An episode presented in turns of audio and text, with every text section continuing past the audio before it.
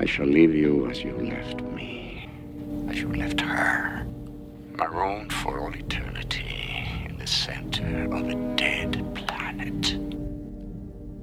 Buried alive, buried alive.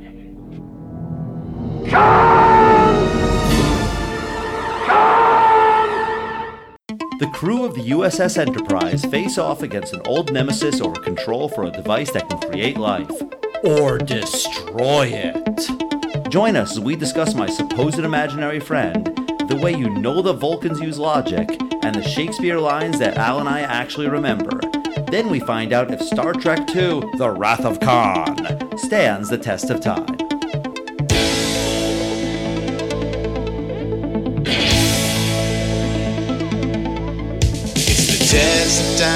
James and Alan have their say. Do the movies you love still hold up today? James says gladiator with a glut.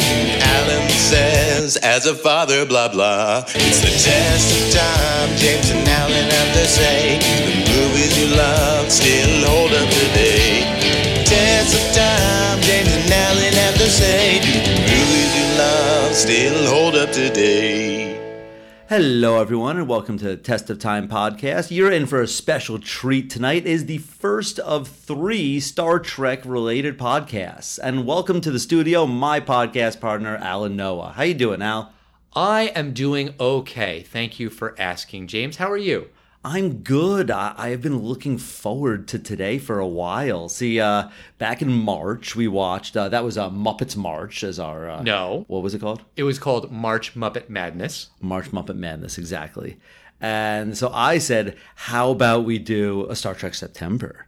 Right. And I have to be honest with you. I was hoping that you would forget. Uh, because you do forget things sometimes. It's happened before where you've forgotten which day we were going to record. Not lately. I'll give you credit. You haven't done that in a very long time. Uh, just a couple weeks ago, you did forget to get your sister a hoodie, a five timer hoodie. So sometimes you forget things. And I was hoping that this deal we made in March, this quid pro quo, you would forget but you didn't. And I'm a man of my word, so I said that we could do Star Trek September, Star Trekber, Star Trek Timber. Like it doesn't lend itself to a good name. Not really, but I will say that my memory does include that you promised me that we're going to watch at least one more Star Trek movie in the future. I maybe did promise that. This stuff you remember, Jesus. And I remember that when I first pitched March Muppet Madness, you were not super excited to watch three Muppet movies in a row, but you were a good sport. You went along for the ride. You watched those movies with an open mind, and I appreciate that. And I really tried to emulate that spirit going into these Star Trek movies. I tried. I really tried. No matter what happens over the next three weeks, know that I tried. I'm really curious. I mean, I have my instant prediction of what you thought of these films, but I'm really curious if you might surprise me. But I ask this because you were never really a Star Trek guy. I mean, is this the first time you've ever seen anything Star Trek? Have you ever seen any episode, any movie, anything?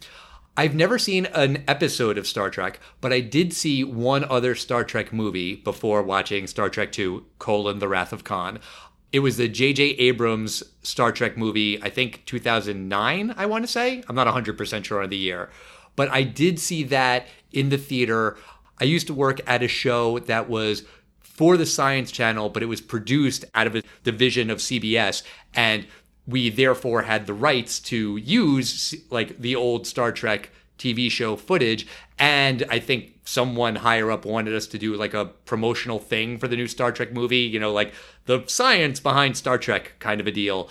And because we did that, uh, that segment, my boss and I got tickets to a screening of that movie. So we went and I saw that movie in the theater. That was the only Star Trek movie I have ever seen in my life before now.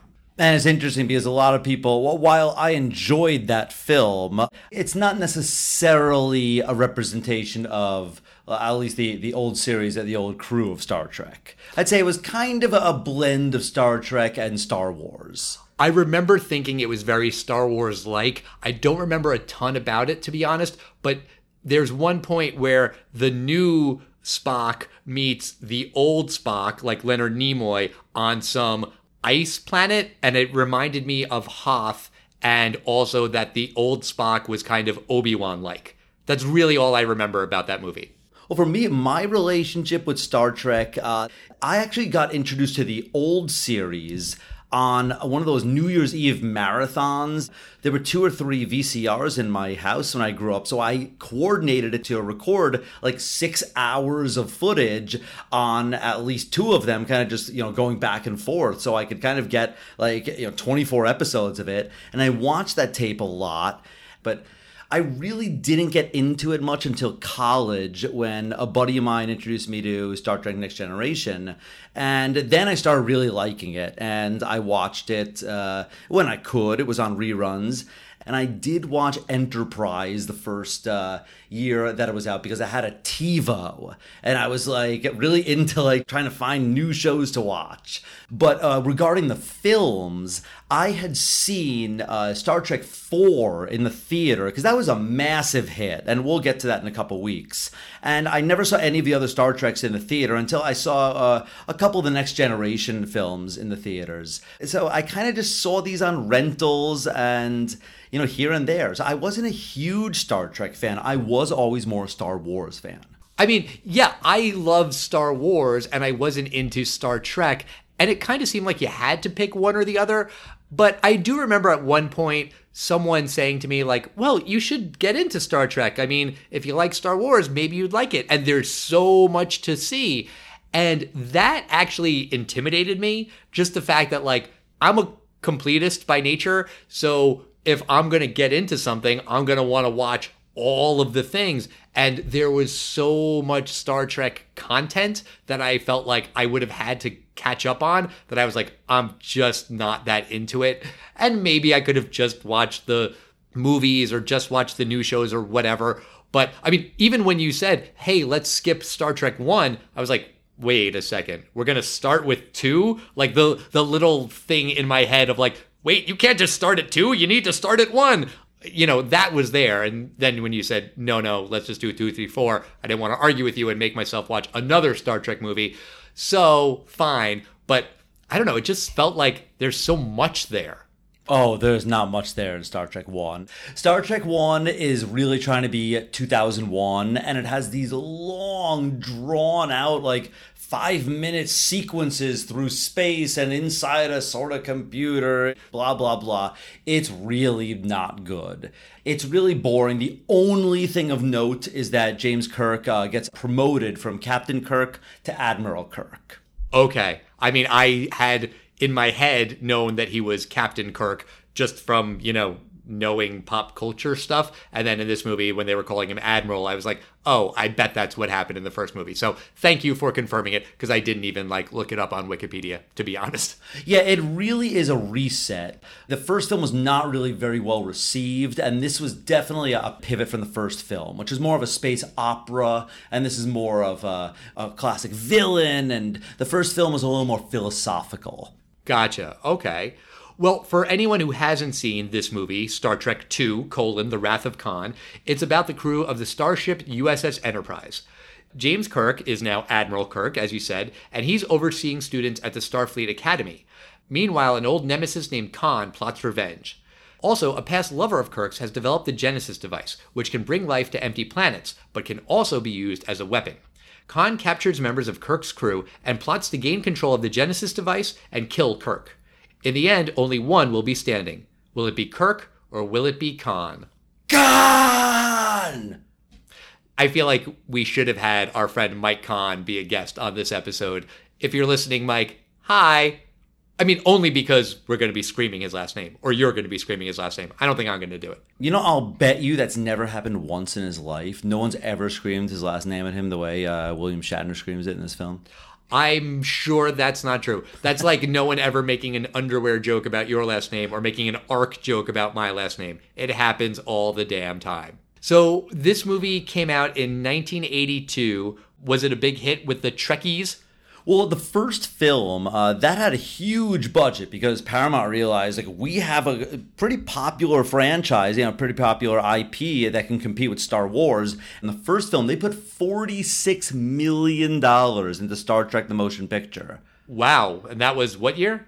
That was, I think it's like uh, 79 or something. And Okay. this is really the film that saved Star Trek because it was filmed for a quarter of the budget. It was filmed for $11 million. And at first it was 10 million, and they got to squeeze them for an extra 10% to 11 million.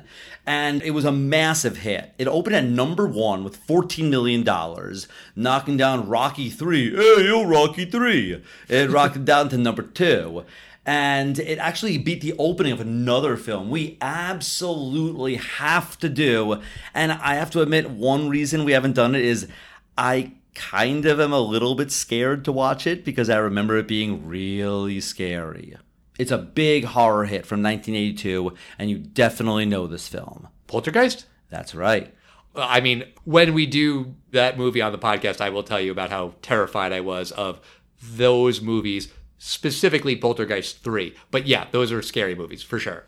Oh yeah, and uh, you know it's interesting. Just looking at the top ten, there's this other film that was in its twelfth week in the uh, top ten, and it was a movie called Porky's. Have you ever heard of this film? Sure, of course I've heard of Porky's. I've seen Porky's. You've never heard of Porky's? I mean, I have heard of it, and it always comes up in one of these, like, you know, the origin of the teen sex romp. And it's just amazing to me that a, a film like Porky's has no current pop culture uh, relevance. Uh, you know, historically it does, but it has absolutely no impact. Whereas something like even the old uh, movies like Airplane and even to a lesser extent Cheech and Chong, they're still somewhat relevant. People still talk about that, but that's a huge film that no one mentions. I don't know that I agree with that. I feel like that comes up every now and again. People talk about Porky sometimes. People under 40? Uh, I don't know anyone under 40. But I just thought that was interesting. And finally, after 30 weeks in the top 10, Chariots of Fire fell out of the top 10. Whoa. I just didn't get that film. Yeah, that's okay. But um, the interesting thing about this film is that on a fraction of a budget of the first film, 11 million bucks, it wound up grossing almost 100 million dollars. So it was a massive hit, and Paramount realized, you know, with the right story, people really like this stuff. It's not Star Wars money, but you know, 1982, a 100 million dollar film. Like, yes, you were going to sign us up for another sequel. Sure, sure. And the movie opens with these people on a Starfleet mission, and you think that it's a real mission, but it actually is just a training mission. And the woman who is in charge of this faux mission is named Lieutenant Saavik, and she's played by Kirstie Alley. I noticed in the credits it said introducing Kirstie Alley. So, like, this was her first major film debut, and that's kind of cool, I guess. But it's this exercise where she's supposed to go and help this one ship, but if she does, she'll be attacked by Klingons, and she does it anyway, and the Klingons attack and kill her entire crew. But, you know, just pretend because it's not a real thing. But she is disappointed that she has failed this mission.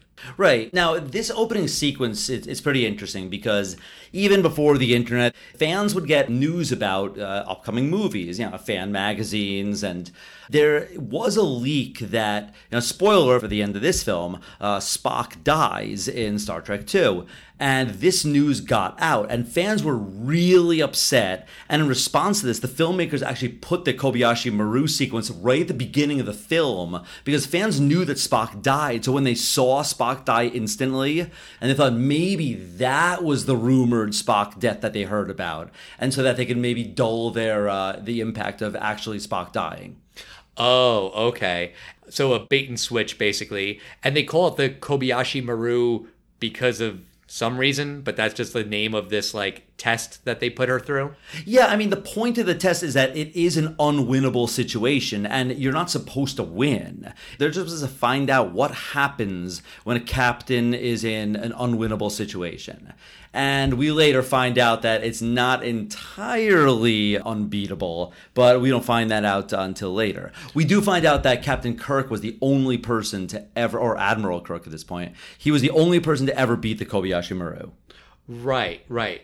Um, one thing about Saavik is that they call her Mr. Saavik a couple of times, and I wasn't sure if that was like a thing that Vulcans don't have gender or it's just like a politeness thing. I, I kind of guessed that she wasn't meant to be like a trans character, but I don't know. Is there like anything behind that? Oh, I think it's Mister because uh, I believe now that could be wrong. I think this is maybe the way you'd address someone in the Navy. As Mister, even if it's a female? I don't know. I feel like maybe in the Navy you do, uh, but Oh, I, okay. I thought it was something like that. No, I, but I don't know really why they do that because I don't believe they do anything like that in the modern Star Trek series. Okay, it was just something that kind of caught my ear. Uh, Vulcan, ear. That's a Star Trek joke. See, I'm going along for the ride. I'm doing it. You are. I am. there's this dialogue between Kirk and Spock, and it's Kirk's birthday, and Dr. McCoy Bones, he had given him these pair of glasses from like the 18th century or the 1800s. This might come in handy later, just saying. Um, And these are like old man glasses. You know, when we were kids, there was Star Wars, the young Luke Skywalker and Princess Leia. And even as kids, we knew Star Trek, it was joked about. Like, they were kind of old in the movies Yeah. To their credit, they didn't try to, you know, make him look pathetic and do like, you know, all the Luke Skywalker stuff as, you know, 40 something, 50 something year old actors. And, you know, they really address the fact that they're getting old. And Kirk is kind of lamenting to his friends that, you know, he's promoted and it's kind of a good thing, but, uh, you know, he's not really happy with the promotion because probably his best days were the things he saw in the old series and just the adventures he had when he was captain on the deck of the Enterprise. Right, and aging is sort of like a theme of this movie. And you're right, it is kind of good that they just kind of lean into the fact that they're getting older. Um, and then there's this whole other thing about this Genesis device, uh, which has been created by this woman named Dr. Marcus and her son David. That's basically the MacGuffin of the film is this Genesis device. The good guys have it, the bad guys want it, because as we find out, the Genesis device is this scientific device that, when fired at a planet that has no life in it, it can actually start the life birthing process almost instantly, you know, within days, a planet can have can be full of life forms. And uh, on the contrast, if you fired at a planet that already has life, uh, it could pretty much be a planet killer, and all life will die. Right, I mean, such is the power of creating life. If you have the power to create life, you also have the power to destroy it. Whoa, mind blown. Um, so.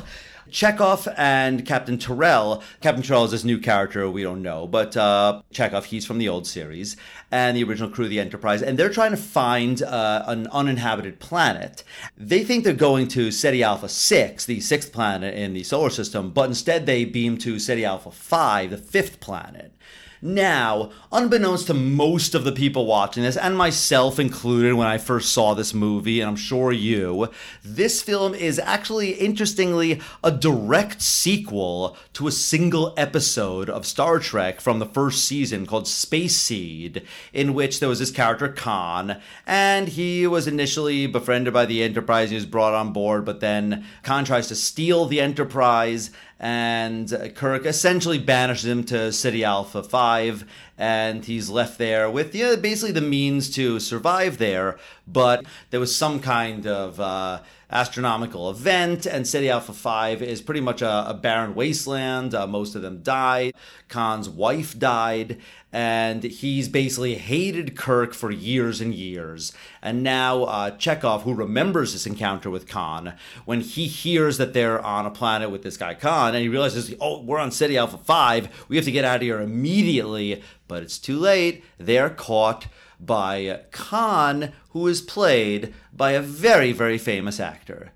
Ricardo Montalban, who I really only know as the bad guy in The Naked Gun, colon, from the files of Police Squad.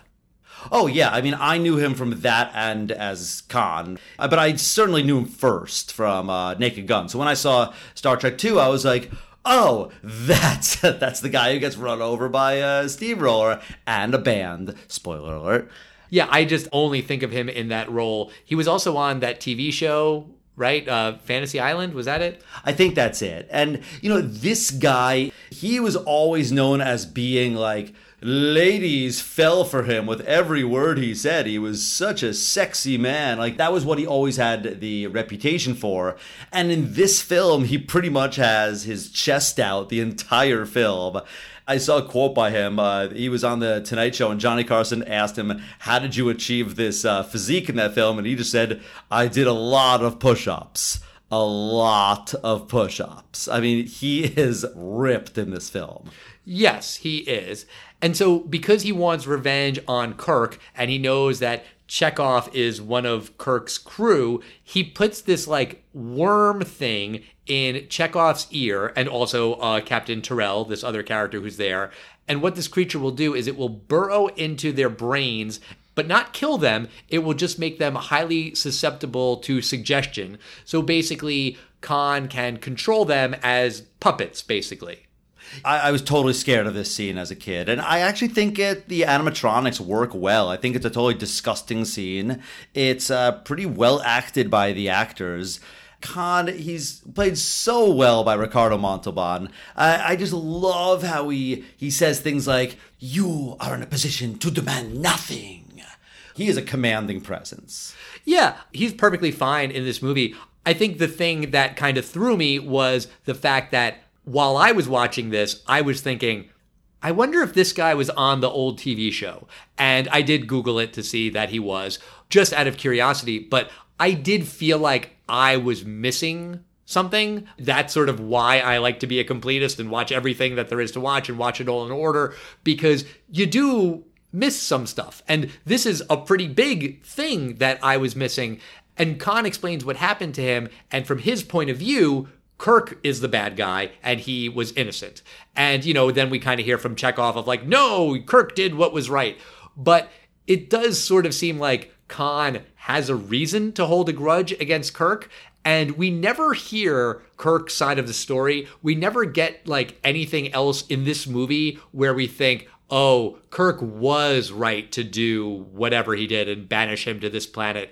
And I did a little bit think that was a missed opportunity because, based on what you're saying about that episode, it sounds like, yeah, Kirk was right. But in this movie, it just kind of seems like Kirk banished all of these people and left them to die on a barren wasteland and didn't really care about it. Uh, you're absolutely right. The film was actually made more for the fans, which is very different than what you do today. But I agree, it's surprising that they don't give you more background. And I did read that there was a, a moment that they were gonna show you flashbacks to that episode, but they realized that the quality is so different. And I think that was definitely a good idea that they did not do flashbacks. Yeah, probably but I think they could have explained it a little better. And I remember when I was watching it the first time, I didn't quite understand. Like I felt like uh, maybe it was Star Trek 1 I was missing this from, but it's not Star Trek 1. It's from that episode of the old series. Yeah. You understand that Khan's a bad guy the second he puts like those worms in the people's ears. Like you get it, but I just felt like there was more backstory that I was missing and clearly I was. But I think it's more interesting to know from your perspective that, you know, you feel sympathetic no matter what this guy did. Like, they banished an entire colony. Like, there's definitely ethical things that they really don't get into. And it does make their uh, their plight a little sympathetic. So yeah. that always makes it for an interesting villain. But you're right, they don't quite uh, explore that angle. Right. But uh, now that he has control of Chekov and Terrell, they phone uh, Dr. Marcus and they pretend they're from Starfleet and they're like, we're coming to pick up uh, the Genesis device because while they were under hypnosis, they told Khan about this brilliant weapon. And like you'd be thinking, like, why would you just hand this off? You gotta fact check this thing. Sure. So she does, and she calls uh, Kirk because they say that this is Kirk's order, and it happens to be that Kirk and uh, Dr. Marcus they used to um, knock boots. Right. And like I say, I've never watched an episode of Star Trek, but from what I've heard, Kirk was like kind of a Lothario, right? Like he was popular with the ladies. Is that right? Oh yeah, he was popular with the ladies. Yeah, and I don't believe this character is from the old series. I think I read that they were gonna have someone from the old series that was one of these love interests return as this character as Dr. Marcus, but they just uh, decided to do a brand new character. Okay, I was to ask you that if she was from the TV show too, because I was wondering about that. Um, but yeah, so Dr. Marcus calls Kirk and says, "Why did you?" Try to get the Genesis device. What are you up to? but it's like a bad space connection on this phone call. And so Kirk doesn't really get the whole message, but he thinks that something weird is happening. And they go to this, uh, like space lab thing where he knows that she's working. Unfortunately, Khan gets there first and kills virtually all of the crew there. Yeah, and this is when we finally find out what the heck is this Genesis device. And you know in certain films, like, ah, this is where the money went. Usually it's the climactic end scene. But in this film, this is 1982, and this is the first fully computer animated sequence. And I have to say, you know, it actually pretty much holds up today. I think it's a pretty cool sequence. You know, it doesn't look uh, photorealistic, but I think for the film. I think it looks very good. It's basically an animation about how this uh, this weapon uh, fires a shot at a planet. It basically amplifies what took three billion years on Earth. It just does in like three days, and I think it kind of gets away with it because it's not one of these Pixar kind of photorealistic uh, animations. It kind of looks like an animated cartoon, so I think it looks pretty decent. I think it looks like an early 80s animation which it is and that makes sense. But also like all of the computers in this movie look like early 80s computers you know just in terms of like the font and the screens and everything. And that's what they had then. But i don't know it does all kind of look pretty dated to me. Yes it's not going to be as good as something modern but uh, i thought it still looks pretty cool Meanwhile, the Reliant comes and they think it's friendly, but the Reliant winds up firing at the Enterprise and basically cripples it. And you find out that the Reliant is controlled by Khan. Kirk realizes who it is, and Khan is basically like, I'm going to kill you. I've been waiting for this. And he gives him a moment, and uh, Kirk uses the stalled time to basically enter in what turns out to be a back door that uh, the highest up senior officers in Starfleet know about, which is a way to disable the shields on any ship. And they do this, and they remotely disable the shields on the Reliant, and then they're able to disable the Reliant as well. So both ships are now kind of dead in the water. Yes. So then Kirk and a couple of his crew members beam onto this lab and they find everyone that has been killed by Khan. And then they beam down to the planet because this lab is like orbiting a planet. And they know from this video they saw about the Genesis device, the one with the animation, that phase one was we test this device in a lab. Phase two is we take it to a cave. And phase three is we like use it on a planet. And right away, I was like, wait, wait, wait, that's really fast. Like, you do it in a cave and then go straight to taking over an entire planet. Like, maybe do, like, I don't know, an island somewhere. Like, don't do a whole planet as step three. I felt like that was really, really quick. I would imagine they were just missing step three is asteroid and step four is planet. I feel like they should have slowed this down a little bit. But whatever. So because Kirk remembers that, then they beam down to this cave, and that's where the Genesis device is. But that's also where Chekov and Terrell reveal that they have been like spies for Khan this whole time. And no, no, they're not really good guys. They're still under his control. Yeah, and uh, Khan orders them to give them the Genesis device. So Khan is able to beam up Genesis and he also orders them to murder Kirk and his crew. And Terrell, he points his phaser at Kirk, but he kind of fights it, but he can't stop himself. So Terrell decides, in order to save Kirk, he's going to kill himself so that he doesn't become a murderer. Good for him? Question mark. I assume that Khan would just order him to kill himself afterwards, anyway. But after that happens, then the creature that was in Chekov's brain like just crawls out and dies. Like why? Didn't they stun him or did he just like collapse on the ground? I thought he just like collapsed. I didn't really follow what happened. Maybe it's not explained perfectly, but the the creature does crawl out, lucky for Chekov. And, Yeah. and it's uh, killed. So Chekov makes seemingly a full recovery. So now Khan is in the Reliant, and he's basically telling Kirk, like, haha, the tables have turned, and you are now the one that I am going to strand.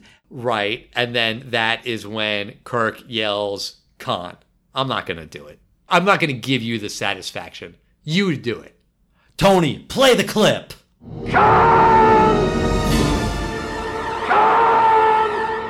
Who's Tony? Tony, who's been here for 270 or so episodes. Is that your imaginary friend? Who do you think added that sound clip just now? Me, later. Oh, you call me Tony? you have an alter ego when you're editing. I really don't, though, but okay, sure. You smoke three packs in a row. Don't bother me, kid. I'm editing. Why is Tony an old Jewish lady? I have a lot of questions about your imaginary friend. We'll follow up about that later. But while all of this is going on, Dr. Marcus is there with her son, and Kirk figures out that this son is his son. And that's like kind of a big deal that Kirk finds out he had this kid that he didn't know about, but his son, David, doesn't seem to know that that's his dad. Yeah, there's a couple Star Wars analogies in this film. One is the reveal that David is your son. You know, kind of a, of course, the Darth Vader reveal. And there is a planet killing weapon. There are these similarities. And, you know, it's interesting that they just throw a son at Kirk, and, you know, he never had a son in the series. Yeah, I mean, I think that's interesting, you know, the fact that he has this long lost son and what does that mean? And it sort of ties into the whole thing about aging and, you know, how he feels about getting older. And now he finds out about his son and he didn't know he had a son. And then he reflects back on the life that he could have had. And he's thinking about all of this while effectively being banished in this cave. But then Dr. Marcus shows him that the cave isn't just a cave. There's all of this life that they did create with Genesis. It does work. How cool is that? And Kirk is like talking to Spock the whole time. And Spock is saying it's going to take two weeks before they can get the system back online and beam them back up. But it was a code, and they're ready in two hours. And they did that so that Khan wouldn't know that they were able to beam up because Khan is listening to them. But so now Kirk and his friends are back on the Enterprise.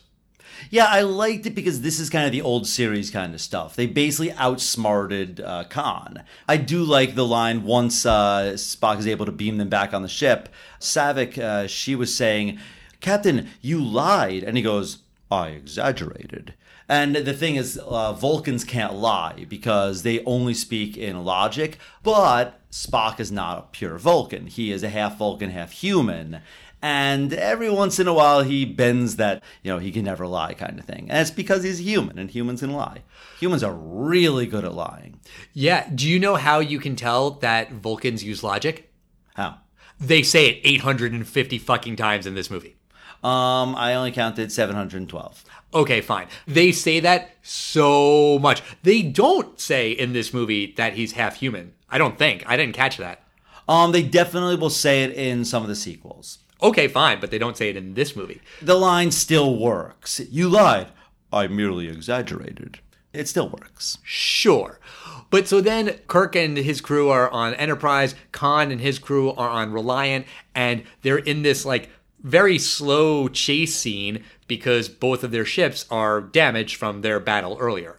Yeah, I mean, it essentially is kind of uh, one of these U571 Das Boot. It's a submarine battle in space. It's interesting that it's purposely slow moving, and I think it's very effective. We have James Horner's score, and you have both ships that are crippled, so they can't warp out of there. They're on, you know, partial impulse engines, and it's going to be a battle of the wits.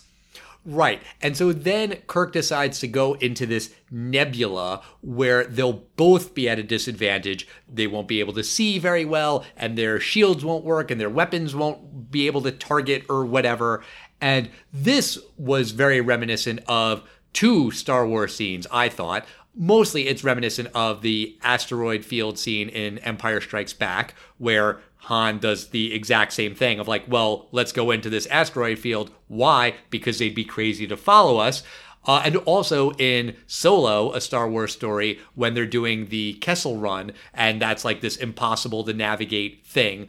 But in those movies, the chase scene in the asteroid field in the Kessel Run is thrilling. Like there's stuff that's happening and there's asteroids going everywhere and Han Solo has to turn the ship and whoa, whoa, oh my god, look out for this. And in the nebula in this movie, I mean, like you're saying it's like a submarine chase. Yeah, it's just like these two very slow ships kind of moving in this very slow way and it's foggy, I guess. I mean, it's a nebula, which is, as you know, sort of a nursery for stars. And, you know, in this nebula, because of all this uh, star activity, they can't use their screens. I think it's very thrilling. I think it's not the same thrilling. And this is where J.J. Abrams decided, yeah, we're not doing a Star Trek 2 kind of thing. We're going to do a Star Wars kind of ending. And it's a little more thrilling. Pew, pew, pew, space shooting, which is a great kind of thing to film. This is just different. And when people want to know what's the difference between Star Wars and Star Trek, there's a lot of differences. But there's also, you know, space battles. And you can show this battle versus uh, the battle above Endor. Those are very different. And I think both are great. I don't even know that you can call this a battle. I think that is a stretch. I understand what you're saying. Just like you wouldn't necessarily call uh, two uh, submarines chasing each other around, and then one finally fires a torpedo. Is it a battle, or is it kind of a you know a little uh, tussle? I don't know what you'd call it. I don't know what exactly you'd call it, but battle seems to be a stretch. And is this thing that you're describing now, is this the difference between hard sci fi and soft sci fi? No, I always thought hard sci-fi was defined as really a stickler to science rules. That's what I thought hard sci-fi meant. Yes, I think so too. And I feel like that's sort of this, where it's like, a nebula is a star that's blah, blah, blah, blah, blah, that you can't use your screens. Like, that's using actual science to explain what's happening, and it's more realistic than Han Solo flying into an asteroid field, right? Yeah, I mean, I never considered Star Trek hard sci fi uh, because in the scripts for series, it will say, we need to technobabble the laser so that we can kill them. And then they send it off to their consultant at Caltech who's like, uh, we need to reverse the polarity of the mainframe to defragmentize the magnetic pole on the tractor beam. Those words mean things. You know, they get someone to fill those things in. But there are like hard physics uh, in Star Trek, and there are books called The Physics of Star Trek. But when you're looking for hard sci-fi, I think you're looking more at uh, novels and series like The Expanse that like every single bullet is gonna like react the way a bullet in zero G is going to do it. And you're not gonna have explosions with sound in space. Star Trek still takes a lot of those liberties. Okay, so then is it fair to say that Star Trek isn't hard sci fi, but it's harder sci fi than Star Wars?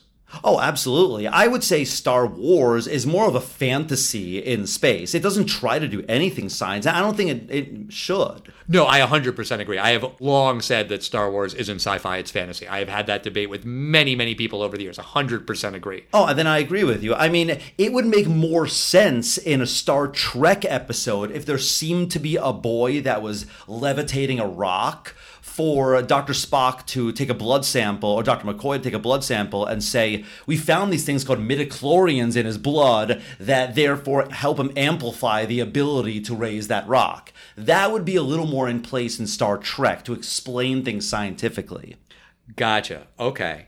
So back on the Enterprise, eh, it's a big space chase between the two. Well, you know, slow moving, and ultimately they both damage each other greatly. But the Reliant is mortally damaged, and it's going to blow up. And Kirk and his crew seemingly have won, but that's not how Khan goes out. Right. So he has the Genesis device, so he's going to use it. And I thought that he had to like shoot it at a planet and then it was going to take over a planet, but he sort of like self destructs it. Is that right? Yeah, this is not where I think necessarily the sci fi goes wrong. I think they should have explained something like the Genesis device happens to be powered by a huge bomb or something. And like, there's really no explanation for what happens after uh, Khan does what he does next. He just activates the device, which he knows will blow up his ship, but he's going to die anyway. And it should also take the Enterprise with them because the Enterprise doesn't have warp drive. I did a little bit think it was weird that Khan and Kirk never like meet face to face in this movie. Like Kirk kills Khan by like shooting at his ship, which okay, cool. That's a thing that can happen in a space battle, I guess. But I don't know. I was just expecting them to like have a face to face showdown, and that does not happen. You're right, it doesn't happen. And I read that one of the reasons for that is they really wanted Ricardo Montalban to be in this film, and he had other commitments. So he was able to film a lot of his stuff on other sound stages. Oh, okay. Yeah, so they kind of did a Michael J. Fox thing, working around his uh, TV show schedule. Uh huh. And before Khan dies, he like does a lot of like Shakespearean quoting for some reason. Not Shakespearean. He quotes Moby Dick because there's a lot of Ahab and the whale uh, references in this film, and you know he has this line. To the last grapple with thee. From hell's heart I'd stab at thee. For hate's sake I spit my last breath at thee. And then he detonates the Genesis device. And I think it's a great death scene. Like, Khan, like, surrender and we'll beam you up and we'll give you medical care and, you know, we'll take care of you and your crew. And he's basically fuck you, bitch. I hate you more than anything. And if it's the last thing I do, I'm going to kill you with me. I think it's an awesome death, personally. I understand the motivation, but like the monologue quoting Moby Dick to no one, because no one can hear him, that's just weird. I agree with the way you just said that. That is true. I think they should have been a little more on the nose with the Moby Dick references. Like, you know what it should have been? Bones should have given, instead of giving him uh, a pair of glasses, they should have given him a first copy of Moby Dick. Sure. It could have been something like that. And then they, he could have said that quote, or he could have said, I always loved Ahab. Oh, but I always thought it was a sad tale. And they could have made a little reference to it, and then it would have been a little more obvious. But there's a lot of uh, Moby Dick references in this film. And the fact that you knew was something Shakespeare like, like this is definitely a brilliant or, or well renowned quote that he's quoting. Yeah, I feel like I should have known that it was Moby Dick, but oh well. No, I mean it's not something like if it was to be or not to be, which is quoted in Star Trek Six. You would know that as Shakespeare. Yes, I would. I, I did have to memorize a couple of uh, Shakespeare lines when I was in high school. Do you still remember any of them? Uh, out, out, brief candle. What creeps in this petty pace from day to day? I think that's all I got.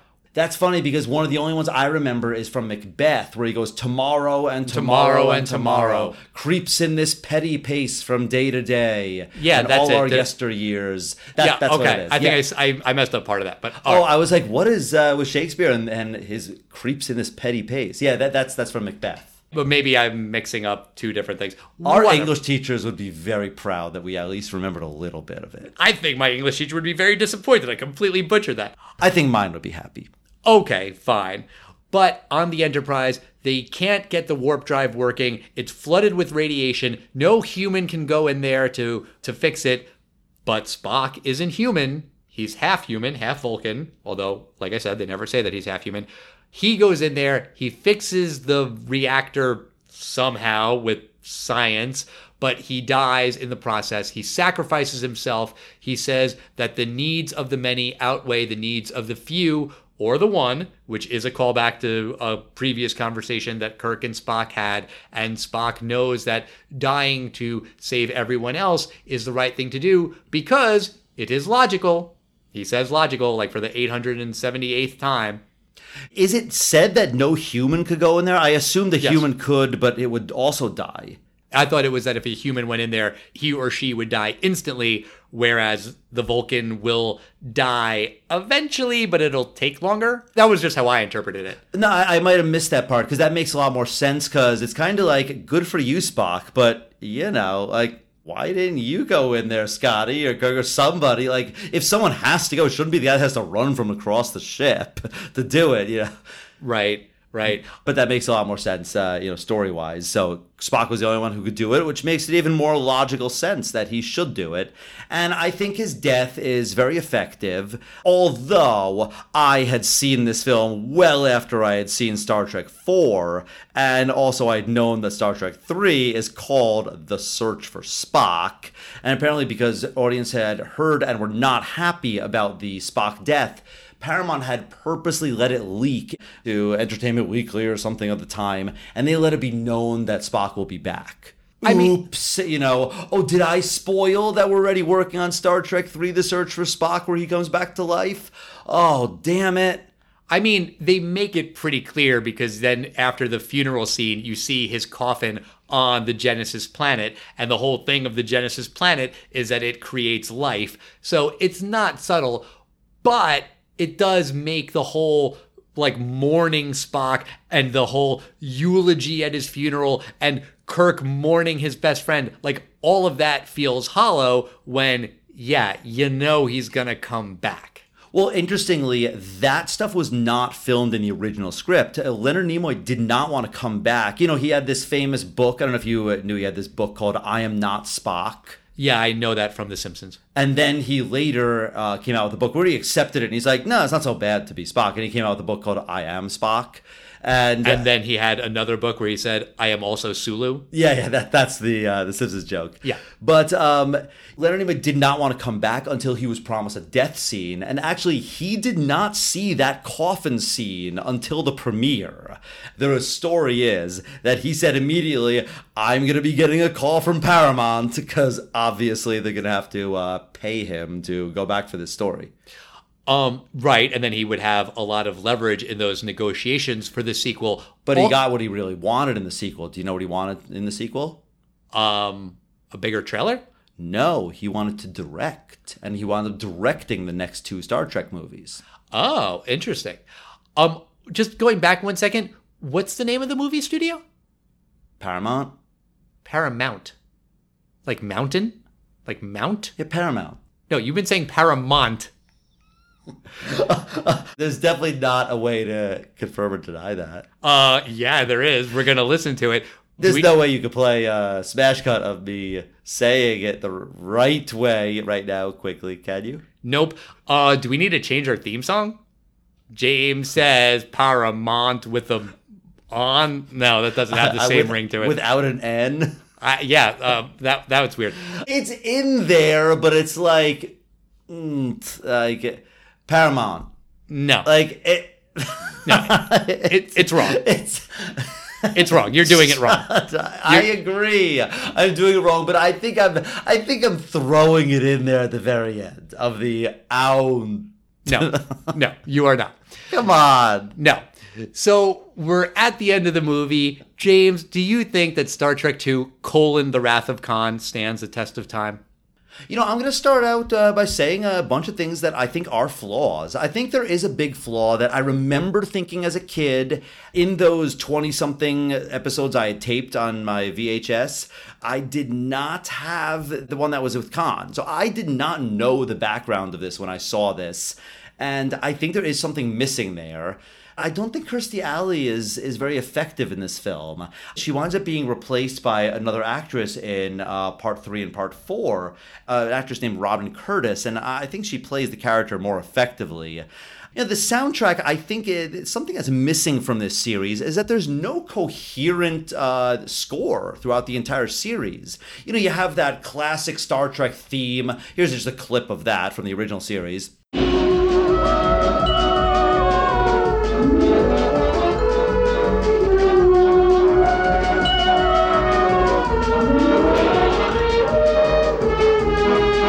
And then in Star Trek 1, Jerry Goldsmith had this fantastic score. And you guys might not recognize it as the score from Star Trek 1, you might recognize it from somewhere else.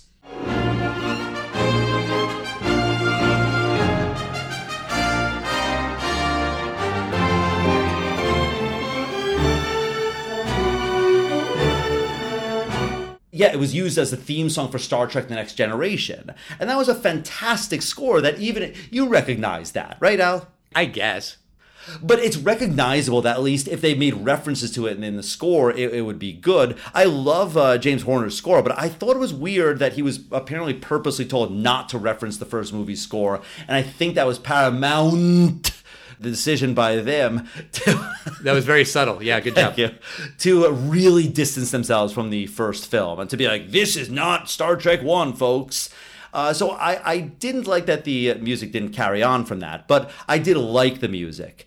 The villain in this film is great. I think uh, Khan is played wonderfully. I think he's a compelling villain, and I think it's actually probably cool that they don't show you that Kirk was definitely right in what he did to Khan, because I think Khan's kind of sympathetic. Anyone who's stranded somewhere for what 30 years or something, they're gonna go crazy, and you know the guy is he's not justifiable in what he does, but uh, you can understand why he does it, and that's an important thing with a villain to at least know his reasoning. And I know his reasoning, his anger and there's a couple times when he could have escaped with the Genesis device, but he's like, fuck no, I have a chance to kill Kirk. And that's more important to him. And I kind of like that, that you know, he doesn't really necessarily want to blow up planets. He really wants to kill Kirk. And I think he's a great character. And overall, I think this is a really nice Star Trek film. It's got action. It does have action. It has really scary parts. I thought that the uh, bug going in the ears, I, I think it's very scary and I still think it's effective. I think the special effects are good in this film. Even the early CGI is still passable. The action is fun and it's well paced, not like a Star Wars film, but I think the film is good. And when you know it's part of a trilogy, it, it makes it a little bit better. At the time, everyone knew he'd come back. It's not as uh, you know emotional when he dies. But that being said, I still think the death scene is great and the funeral is good. And overall, I think Star Trek II: colon The Wrath of Khan is a great film and still holds up. Skip Star Trek 1, folks. All you need to know is that he's Admiral now, and go right to Star Trek 2. But what do you think, Al? It's renowned in uh, you know circles, but you know if you didn't like this film, I'm not going to shit on you. I'm curious. I think this film is a good film, but what do you think, Al? That's what's really important. Does this film stand the test of time? You're right. What I think is the most important thing. I, I appreciate that you said that finally, and that you you understand that. Um, so I agree with you that Khan is a good villain, but even though I think he is interesting, I do think that there is stuff about him that is just not explained in his backstory. Also, he's apparently like a genetically modified brilliant genius. Like they mentioned that a couple times, and that's why he's smart, and maybe that's why he's quoting Moby Dick at the end. But I kind of feel like they could have done more with that. Like he also seems to be pretty strong. Like is he modified to be physically strong and brilliant? Yes, and it's not referenced enough or used enough. But you know what is great about Khan? The word wrath in the title, The Wrath of Khan, that is a great subtitle. I have looked ahead to the next two movies and The Search for Spock and The Voyage Home in 3 and 4, those subtitles suck. The Wrath of Khan is a much, much better subtitle. Five stars for that. That is very good. Oh, absolutely. I agree with you on that. Um, the uh, the Genesis device I thought was a little disappointing because at no point do we see Phil Collins. good, good call. That was a dad joke. Um, but there is so much stuff in this movie that we completely glossed over that is painfully slow. And we glossed over it because why would we talk about it? But like in the beginning, when the Starfleet cadets are like learning how to do their maneuvers and everything, there is like a docking sequence that goes on for like 20 minutes where the Kirstie Alley character is learning how to like pull the ship in or pull it out of a dock or whatever. It was so damn slow. They like really took their time. And that's why I thought that, oh, this is hard sci fi because they're explaining everything and every little detail has to be worked out and there's so many crew members on this spaceship and they all have their own thing to do so anytime you see the enterprise or even on reliant and they need to do anything you need to have 17 characters have three lines of dialogue and that's probably realistic. Like I can see that that's what you would probably need to do, as opposed to just having Han say "punch it" and Chewie say "roar," and then Chewie does everything. I, I get that it's probably more feasible this way, but it's really, really, really slow. And the thing that works about this movie is like the big ideas of this genetically engineered villain who's been in isolation for 30 years. He's out for revenge and he's going to get this device that can create life on a new planet. Like, whoa, all of that sounds amazing. On paper, I'm into that movie. Hell yeah. But the execution is painfully slow. It doesn't work for me. Um, also, the whole thing with Kirk's kid he finds out that he has a kid and they really do like next to nothing with that. They have like one little moment at the end where David says, I just want you to know that I'm proud of you as a captain. And I'm proud to be your son. And then Kirk says, Oh, and they hug. And then he says that he feels young because he felt old at the beginning. Blah, blah, blah, blah, blah. But I don't know. I didn't feel like that was like emotionally resonant. And I thought that was a missed opportunity. So, no, overall, I do not think this movie stands a test of time. All right, Al, but Ghostbusters 2. That does stand the test of time. Star Trek 2 does not stand the test of time. Galaxy Quest does not stand the test of time. I thought you said you weren't going to shit on me if I said this movie doesn't stand the test of time. Is that shitting on you, or is that just pointing out facts? I do not like when I point out that you love Ghostbusters 2 more than anything in the world. I stand by my review of Ghostbusters 2. I barely remember it. It was five years ago. I think you said you love it for a half hour. I am pretty sure that's not true. All right, you know, I said I wouldn't shit on you, and that's your opinion. I won't show you today on this one, but I'll definitely make references to this another time that you hate Star Trek. Wait, you don't hate this film, do you? Um, I didn't love it. I really didn't love it. That's I was not what I asked you. Did you hate this film, Al? I'm thinking of what my father always used to say when I was a kid, which is hate is a strong word. I don't know that I hate it, but I have zero desire to ever watch it again. Okay, how about this? Was this film as bad as you thought it would be? Um, I don't know. I tried to not go in with any expectations. So I don't know. Okay, fair. But you didn't like Star Trek II, colon, The Wrath of Khan. That's your ruling. I like it, folks, and we'll see what you think. What do you think? Do you agree with Al that Star Trek II sucks? I never said sucks. I realize that I have probably like pissed off nerds and I've lost nerd cred, but whatever. I'm speaking my truth. So come at me at Test of Time Pod. Come at me, bro and girls. But that is going to do it for us this week. Next week, we will be talking about the sequel, Star Trek 3, colon, The Search for Spock, which is stupid because we know where he is. He's in a coffin on that planet. Like, just go there. That Go where you shot him in space. Oh, we need to find Spock. Oh, he's exactly where we left him because he's dead. The end. Um, I'm assuming there'll be more to it than that. But in the meantime, let us know your thoughts about Star Trek and all things nerd. Did you sit around on New Year's Eve and like tape marathons of Star Trek episodes just like James did? Let us know. Write to us on Facebook, Twitter, and Instagram. We are at Test of Time Pod. Uh, but we will see you next week for the next installment of Star Trekper? Star Trek Timber? Star Trek for 2021. Okay, sure. We'll go with that. Bye, everybody. Bye.